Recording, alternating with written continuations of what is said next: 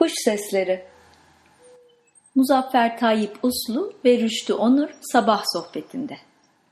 Muzaffer Tayyip Uslu diyor ki, Kapalı duran penceremden odama giren sabah güneşi günaydın diyor. Sandalyenin sırtında ceketim dün gece olup bitenleri unutmuş. Uzun etme diyor işte. Ve bir mırıltı kulağımın dibinde ben başlayan günüm. Aydınlığı getirdim sana. İnsanoğlu hadi kalksana. Peşinden lafa karışıyor pencere. Günaydın Muzaffer Bey, sokaklar seni bekliyor.